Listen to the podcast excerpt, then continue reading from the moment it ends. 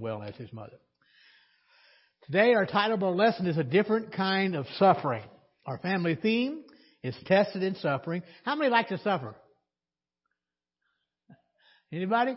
How many get up and say, boy, I sure hope I get to suffer today? We don't like that, do we? So our family theme is tested in suffering. Our objective is to choose, that's a key word there, make a choice, to rejoice and entrust ourselves to God's will when suffering hardship, now notice it as well, because of living for Jesus Christ. We'll be in 1 Peter chapter 4 today, the first 19 verses. Three key truths. Number one, that we view suffering as Christ did. Number two, love and serve one another in the middle of suffering.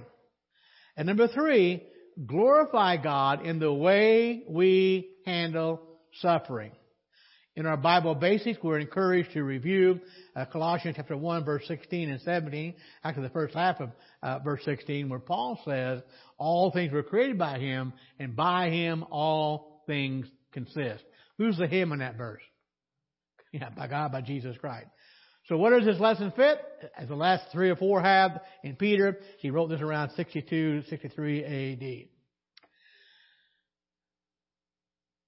And I get started this morning, I, I want to, you know, give God praise because for the most part, uh, wouldn't you agree that here in America we suffer very little persecution? Uh, you know, sometimes people may look at you weird, may make fun of you, but compared to what's going on around our world, and uh, our, our, our study guide gave us a, a website to visit uh, to get some examples, and uh, I forget which country I was looking at, but it's just about anywhere where Hinduism is popular, Christians are having a difficult time. Because what they're being accused of is of forcing Hindus to become Christians. And in a lot of those areas, uh, churches have been demolished, uh, some have been burned, uh, worship gatherings have been disrupted, uh, crosses in the graveyard have been uh, vandalized, uh, Bibles and other Christian literature are being confiscated, and things like that. In fact, a lot of pastors in those countries have been beaten and jailed, and several have been killed for their faith over the past few years. And, you know, uh, sometimes as Christians are often arrested, and a lot of times they're detained up to three weeks after being falsely accused, and they're accusing them of trying to force Hindu into becoming Christians. Now, again, uh, and I forget where I read this a couple months ago. It's hard for me to believe this. I mean, to I don't know how I can say this because I always think of the persecution uh, during the early days of the church. But the facts state the church across our world today is more persecuted today than it ever has been in church history. So we need to pray for those folks. We need to pray and ask God's help. Well, in light of all that what's going on around our world, again, I thank the Lord we don't experience it here in our nation right now. But we need to remember, God's in control. And, uh, first of all, as a Christian, should we be surprised if we have to suffer for Christ? No. Paul said, all who live godly in Christ Jesus shall suffer persecution. Now, thank God we're not experiencing so much here in our, our nation today.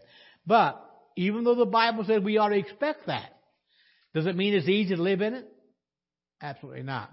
So that's today we're going to find out how we should handle it should we ever be persecuted for our faith in the Lord Jesus Christ. Uh, chapter 4 of 1 Peter, it sort of serves as the heartbeat, if you will, uh, Peter encouraging believers not to give up in the midst of their trials and their persecutions. Now, Peter realized uh, the persecutions they were facing. He realized how tough it was for them, and he uses the example of Jesus Christ. He gives them that example as a way of helping those who are suffering persecution uh, to find uh, the determination to continue living for Christ even though there's a temptation to give up. Peter says it's going to be worth it all. Let's pick it up in verse 1, 1 Peter chapter 4. Let's read the first six verses, and we're going to find out the key here is to view suffering the same way Christ did. The first six verses, 1 Peter 4.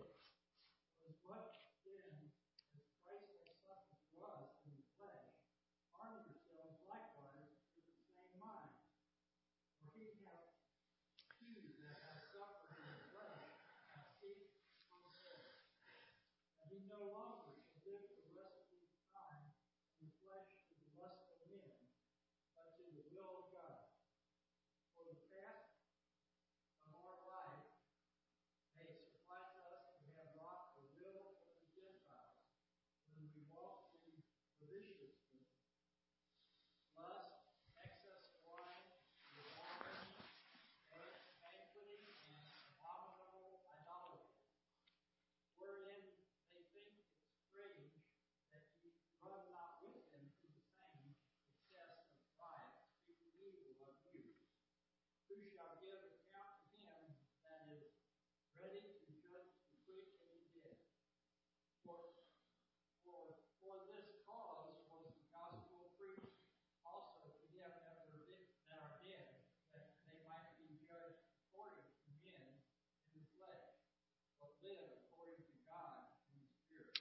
Thank you, Dan. Now, remember, it's important that we not forget Peter is writing uh, primarily to the Jews, but the Christians actually, who have been dispersed because of persecution. And not not all of them were dispersed because of persecution. Uh, just the Christians scattered all over the world. And my question is, is Peter speaking hypothetically or about a real problem? Absolutely. There was no doubt these Christians were suffering persecution. Now again, various degrees of it, but they were suffering. And so how does Peter say, how does he advise them to handle that? What's he tell them to do? There in verse 1. Say what now? Absolutely. Now what did Peter know about Christ's suffering? That's right. He watched it. He saw him go through exactly what he went through. In fact, Peter addresses that uh, in his epistles about you know how they railed uh, they railed against him, and Christ you know didn't say a word. He didn't hurl words back at him, and so Peter watched it happen, uh, and he saw the attitude that Jesus had. Do you remember the time when they came to arrest uh, Jesus, and Peter drew the sword? What did Jesus tell him? Yeah, put it away. It's not the time. And Peter saw the whole thing. And so, again, Peter had been through a lot of what Jesus had gone through. He saw it happen with his own eyes. And, uh, and by the way, we know he was crucified. Was that justly? He, did he deserve it? No. He, he didn't deserve that. But the, the bottom line was, he willingly placed himself, his, uh, his own desire uh, he placed that second to the will of God in his life. He wasn't concerned about his own comfort. So Peter, having witnessed what Christ went through, also seeing how Christ dealt with the situation, he says, look, you need to equip yourself with that same kind of attitude. You know, let Jesus Christ be your example. Now, first of all, Peter says, if you are willing to suffer for God, that is an indication that your purpose in life is to glorify God and not to continue in sin. Now, we're preaching this morning again about developing a heavenly mindset. And I, don't know how long it took me to realize this. I'm not sure I have it all together yet. But we have to know this, folks. It's the power of God that changes our lives. And Peter is saying, look, what you need to understand is this. If you are willing to suffer for God, if you're willing to glorify God, that is a good indication you have no desire to continue in sin. Now it's interesting. You know, Peter says, through faith, you've identified with Christ. And because of that, you are finished with sin. Now we'll talk more about that here in just a second here. But Peter's saying, now look, if you're in Christ, if you've been born again, you have now been delivered from sin's dominion in your life. And folks, that is so important to know as we walk hand in hand with God. So Paul, Peter says, look, we need to live to do the will of God because we have to understand there is a time coming when we will answer to God for how we lived our lives in this world. Now, I want to go a little bit deeper here with this idea that Peter was teaching that as believers, uh, we cease from sin or we're done with it. So what does he mean by that? Well, a question I would ask, does he mean that once we're saved, we will never sin again? Is that what he means? Okay, and he said no, and that's the right answer, but why? Why would you say that? Did Peter stop sinning once he got saved? No, we don't either. So that's not what he means, okay? Doesn't mean we never sin again. But it's important, but Peter says, look, and verse 2 kind of continues that thought.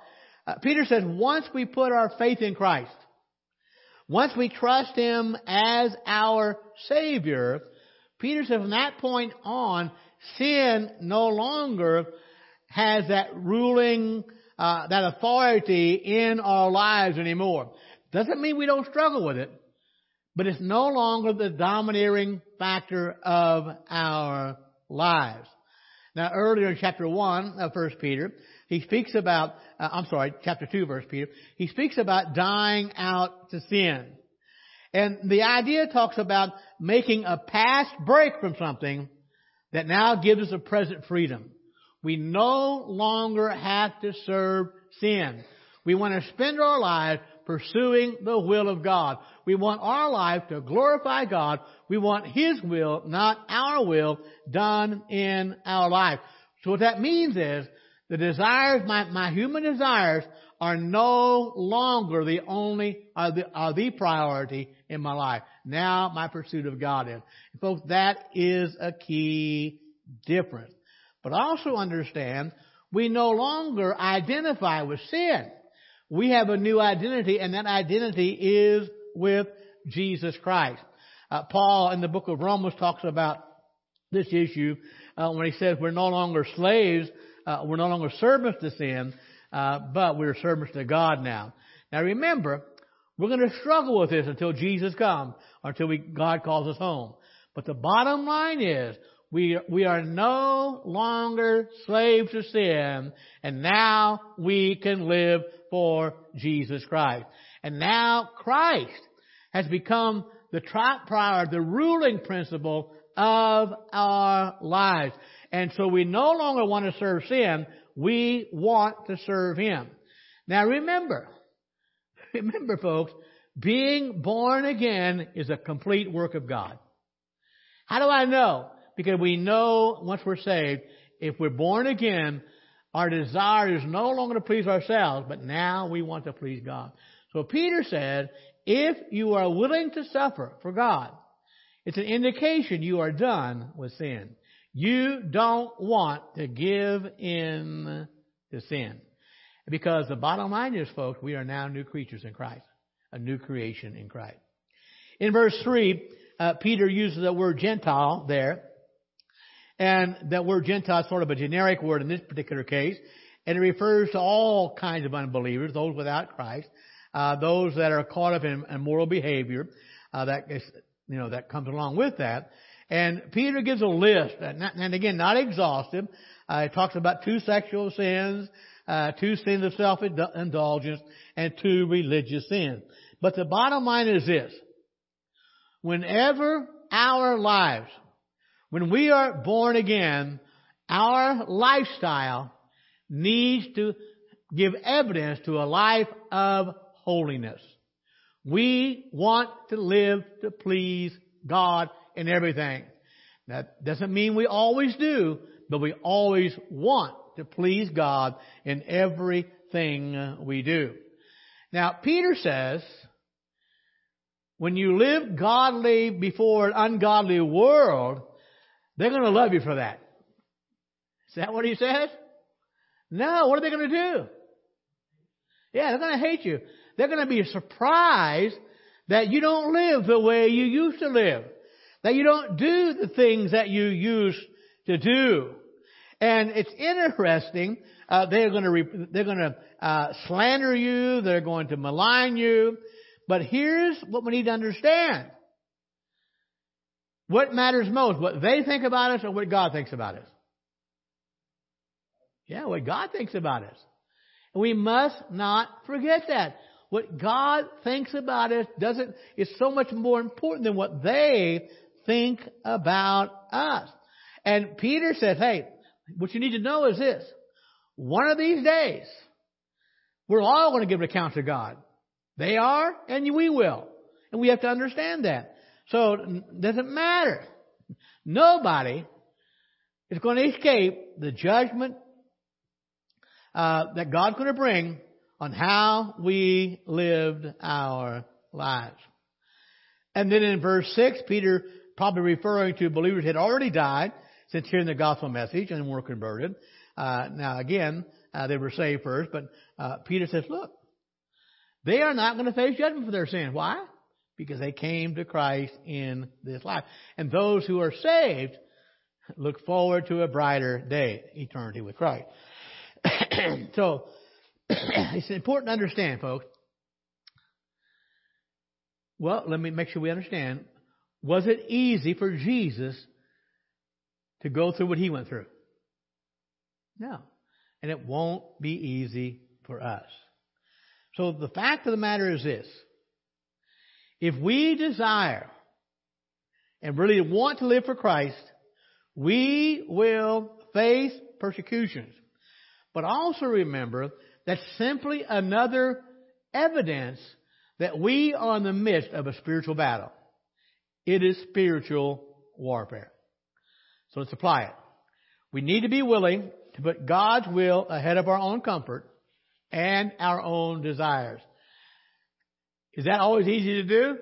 No. But we have to be willing to do that. Put God's will ahead of our own comfort, excuse me, and our own desire.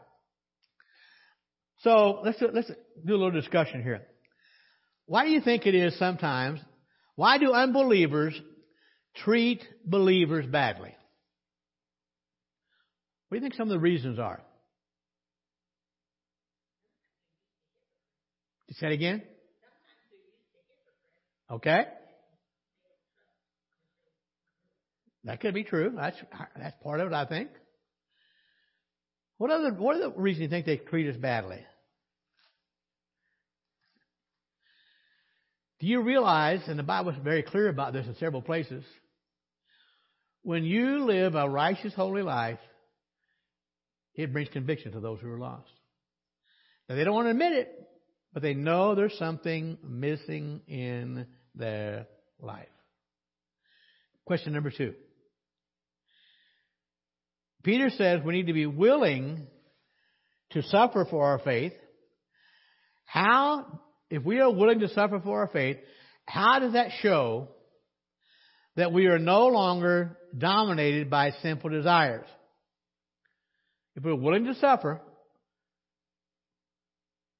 for Christ's sake, how does that show we are no longer dominated by our simple desires? Absolutely.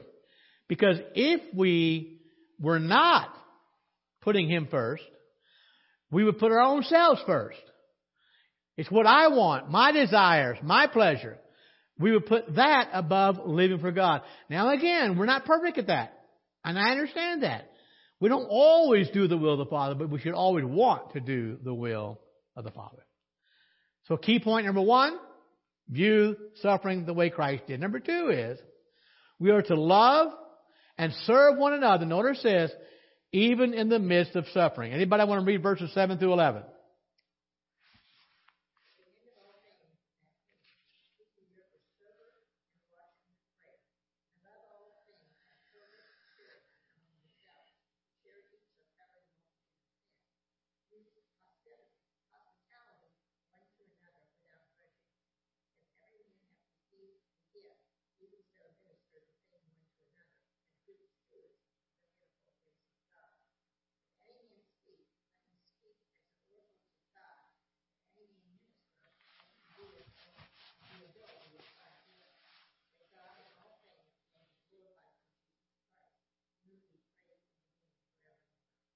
Amen.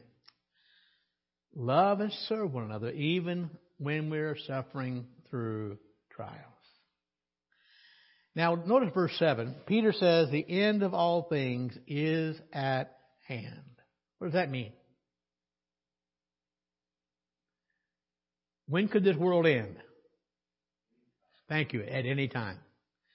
It could happen at any time. The end of this present system, Peter says. Now it's interesting. We know the Bible teaches that Christ is coming again.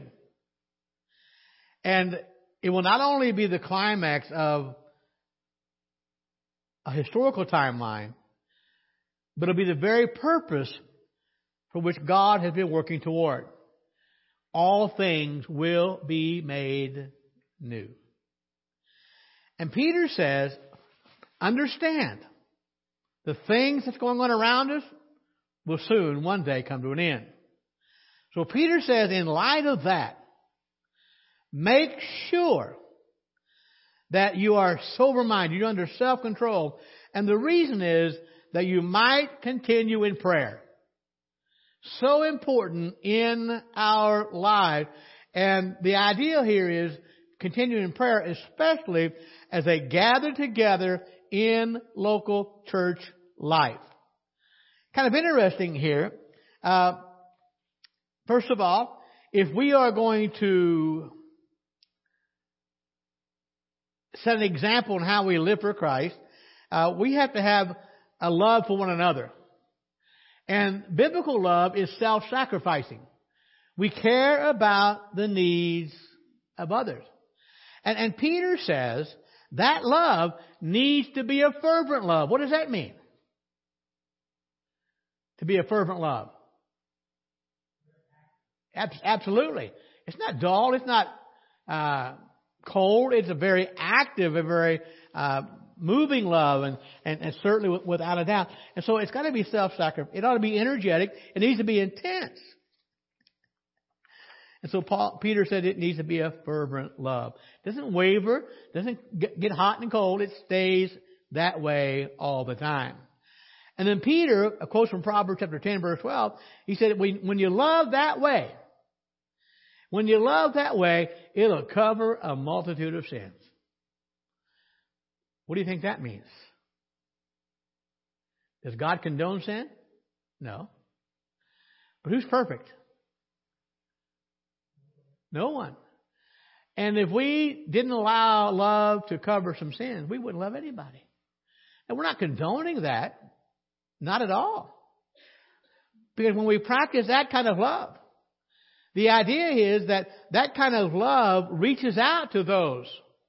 And we hope they would reciprocate to us as well and reach out with forgiveness, uh, reach out with restoration, and, and, and certainly uh, I think the important thing is we learn to treat others the way God has treated us. We learn to forgive others to the same degree God has forgiven us.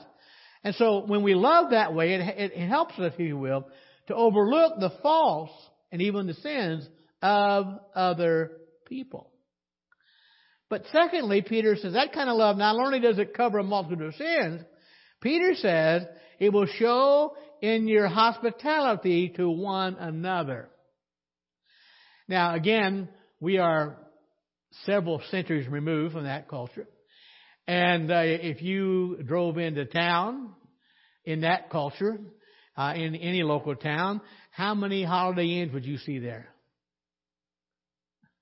Or Red Roof Inns, or you name it, okay?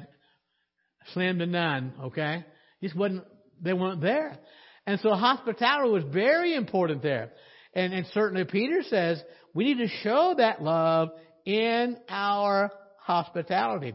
And Peter said, when you do it, don't grumble and don't complain. Good advice. Don't grumble and don't complain. Because Peter says, whenever, whenever you love one another, that kind of love he talked about, when you, when you show that kind of hospitality, it is a privilege to serve one another in that way. Now remember, he's writing to people who are being persecuted, not hypothetically. This is going on in their lives. And so he says, you know, love one another with that fervent love. That love will cover a multitude of sins. Show hospitality. Don't do it, eh, complain and, and grudge about it. Simply show hospitality. But he also says you need to understand you don't fight this battle on your own. God has given you some special gift. Now, by the way, this is not a, a study on gifts this morning, but every Christian has at least one spiritual gift. And if you don't know yours, you need to find it out. In fact, now if you can go on the internet, you can you can Google that, and they'll give you a sort of a survey to take, and it will it, it does an excellent job. I've taken it myself a couple of times through the years. It'll give you an excellent job on how to determine to determine what your spiritual gift is. Now, it's interesting. Here we have a, a group of people. Now, again, Peter is talking in the context of the church, not a building, but a group of people. How to serve one another, how to love one another, how to be hospitable to one another. But Peter said, you have to understand, God has endowed you with special gifts, at least one, in order to serve within the church and to serve for the glory of God. So Peter says, take those gifts and brag about them. Think he said that? No, you know he didn't. Paul didn't say that when he wrote to the Corinthian church. Peter says, take those gifts and serve one another. Whatever gift God has given you, use it to serve some way and somehow in the local church. Now, by the way, and again, I, am not a Greek scholar. I'm taking somebody else's word for it, but I understand that a particular Greek word for that used here uh, is not based on a talent or a skill that you might already have. This is a gift given from God. It is an ability to do something you didn't have until God gave you that gift. Now, by the way, I think uh, there's four places in the scripture where spiritual gifts are mentioned. It's been a while since I've studied this out, but I think uh, Romans 12 was one place. Um, let me kind of go through my mind here. 1 Corinthians 12 was another place. Ephesians 4 is another place, and here in Peter. None of the lists are exhaustive. And here in 1 Peter, he lists two particular gifts. Now remember, these are not talents uh, that somebody already had. Special gifts from God, and they are there simply as a result of the grace of God.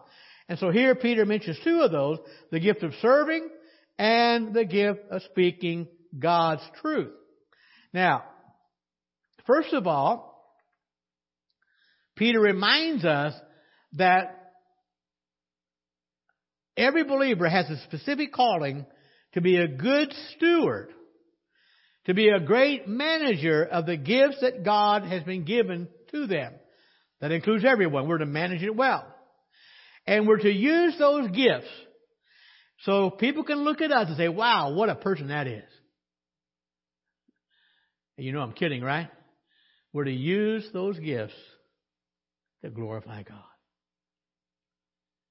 Use those gifts to glorify God and to edify the church. Cheryl, you read that a moment ago. And uh, I love this part of scriptures because Peter breaks out in a doxology. And what's interesting is we're not at the end of the chapter. We're not at, at the end of the letter. That's where you see a lot of doxologies. But I, when I read ones like, the, you know, doxologies like this one, I'm thinking to myself, you know what? Peter couldn't help himself. Now, now I realize there weren't verses and chapters when he wrote this letter. Dan? Doesn't Dan surprise he doesn't know that? You got me there, Dan It comes from doxa. Uh, it usually means end, closing. Okay. Now that's coming off the top of my head because it's been a while. But yeah, good question, Dan. Okay. It's normally something you end with. Benediction, you start with it. Okay. Uh, but I should look that up. That's, that's a great question. But here's what I like about this. This is spontaneous. I mean, you know, and, and now think about this. Uh, a lot of times when I uh, pray, I'll use a doxology. I'll get one from the Bible. Okay? Uh, in fact, you can Google Bible doxology and you get a whole list of them. And I've done that before because they're tremendous. But I look at this. You think Peter was reading it from another book? No. He was considering what he just heard himself say, what God had revealed to him, and he couldn't help it. He breaks out in natural praise, giving God the glory. Amen. What a, what a, what a statement that is. Simply an outburst of praise to the glory of God through Jesus Christ, his Lord. And Peter breaks out into doxology. So let's apply it. Bring glory to God, and we do it by serving one another. Now, by the way, I, I think this is worth mentioning. Uh, our key point here, the second key point, is to uh, serve one another even in the middle of persecution and trials. Normally, when we're suffering, who are we thinking about? Ourselves. Who do we want to serve? Ourselves. You know, and that's, and that's human nature. And that's why I think Peter is very important here, that when we're suffering, we really bring glory to God when we're willing to serve one another in spite of the hardships we may be going through.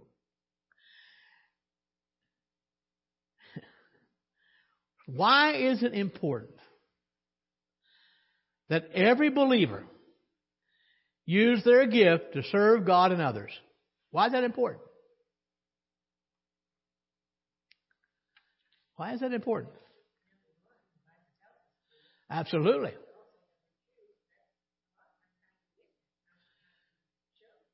Sure, you do. Yes, you do. And you know, and that's so important because uh, we can accomplish more, more needs can be met, and again, Cheryl, it helps us as a church to accomplish our mission by using the gifts God has given to us. Now, the second thing we want to mention for a moment, Peter tells us, at least the indication is, that loving each other is the most important thing we can do for one another. Now my question is, why is that? Why is that the most important thing we can do for one another? Say it again. Yes, he did. And by the way, whenever we love one another, what's it lead us to do for somebody else? Whatever it takes. We're willing to reach out to them, to do, the best for them. It helps us to kind of overlook some of their faults. And certainly it brings peace and unity within the fellowship of Christ. So important. So number one, we need to look at suffering the way Christ did. Number two, we still need to love each other, serve each other, even in the middle of suffering. And number three, we should glorify God, notice this, in the way we handle suffering. Anybody want to, want to read verses 12 through 19? Beloved, think it not strange concerning the fiery trial which is to try you, as though some strange thing happened unto you. But rejoice inasmuch as ye are partakers of Christ's suffering, that when his glory shall be revealed, you may be glad also with exceeding joy. If you be reproached for the name of Christ, happy are ye. For the Spirit of glory and of God resteth upon you. On their part, he is evil spoken of. But on your part, he is glorified.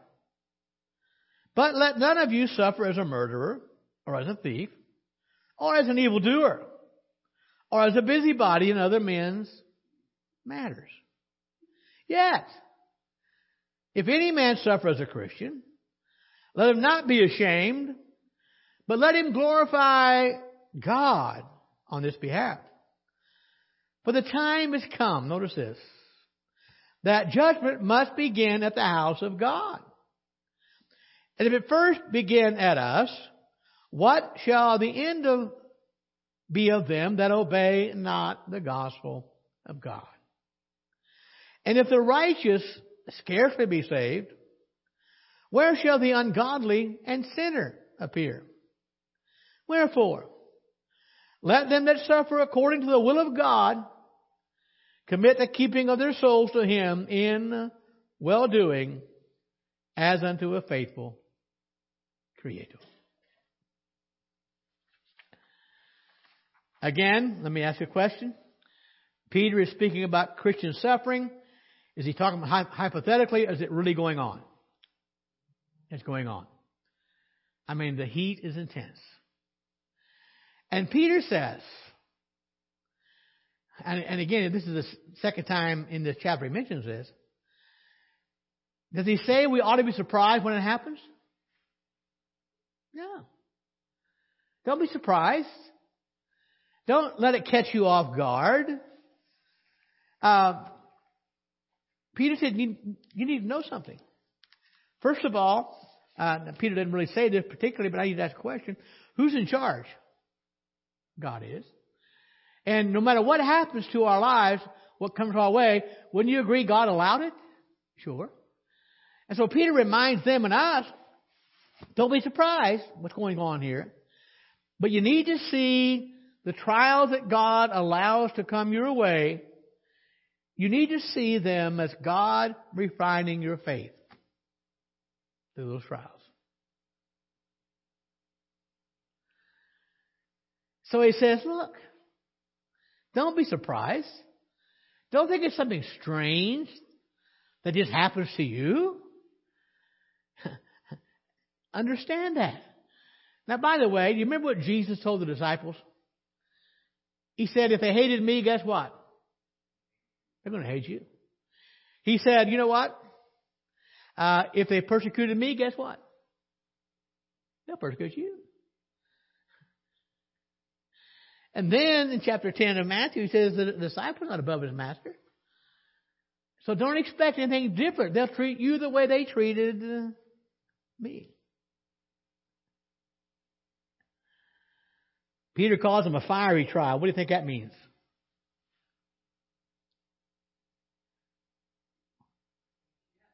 Oh, yeah. This is nothing mild, okay? This is intense. It is intense. A painful experience, if you will. Oh, wow, horrible ordeal, I believe.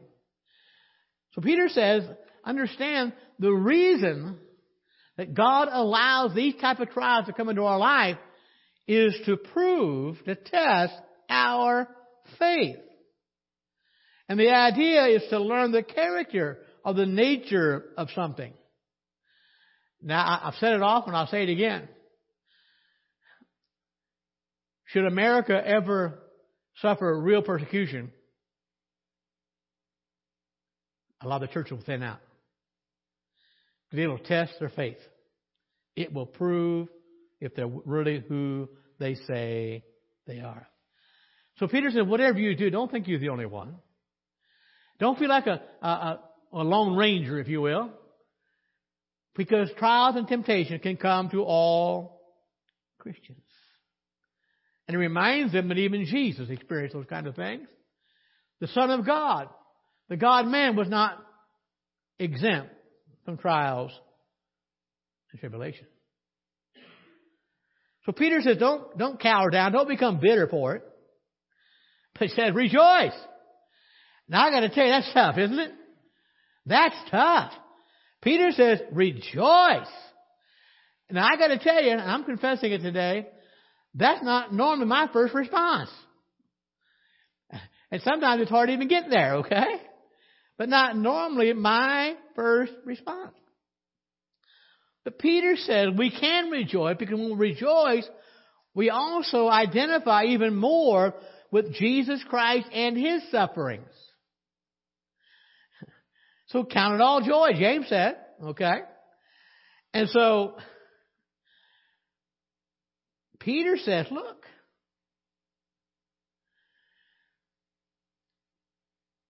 we know you're going through tough times. And Peter would himself. But we've got to look beyond that. We've got to look to the promise of the scripture that those who take part in suffering with Christ will one day also take part in His glory. And my friend, that's a promise of God. It is the promise of God. Back in Matthew chapter 5, Jesus preached the Sermon on the Mount, and he spoke uh, of how it's a blessing to be reviled and persecuted. And so when Peter speaks about the reproach of verse 14, he's talking about being slandered because we walk with Jesus Christ, uh, because our lives are hid in Christ. Now remember, uh, not being slandered for doing wrong. By the way, if we are reproached for doing wrong, guess what? We deserve it. We deserve it. But Peter says, now look, when you're reproached for the name of Christ, that is totally different. When you're reproached because of your association with Jesus Christ, that is a totally different ball game. And a lot of these believers, because they express faith in Christ, because they associated as Christian with Christ, if you will, uh, they were uh, suffering discrimination. They were ridiculed for the, the sake of Jesus Christ.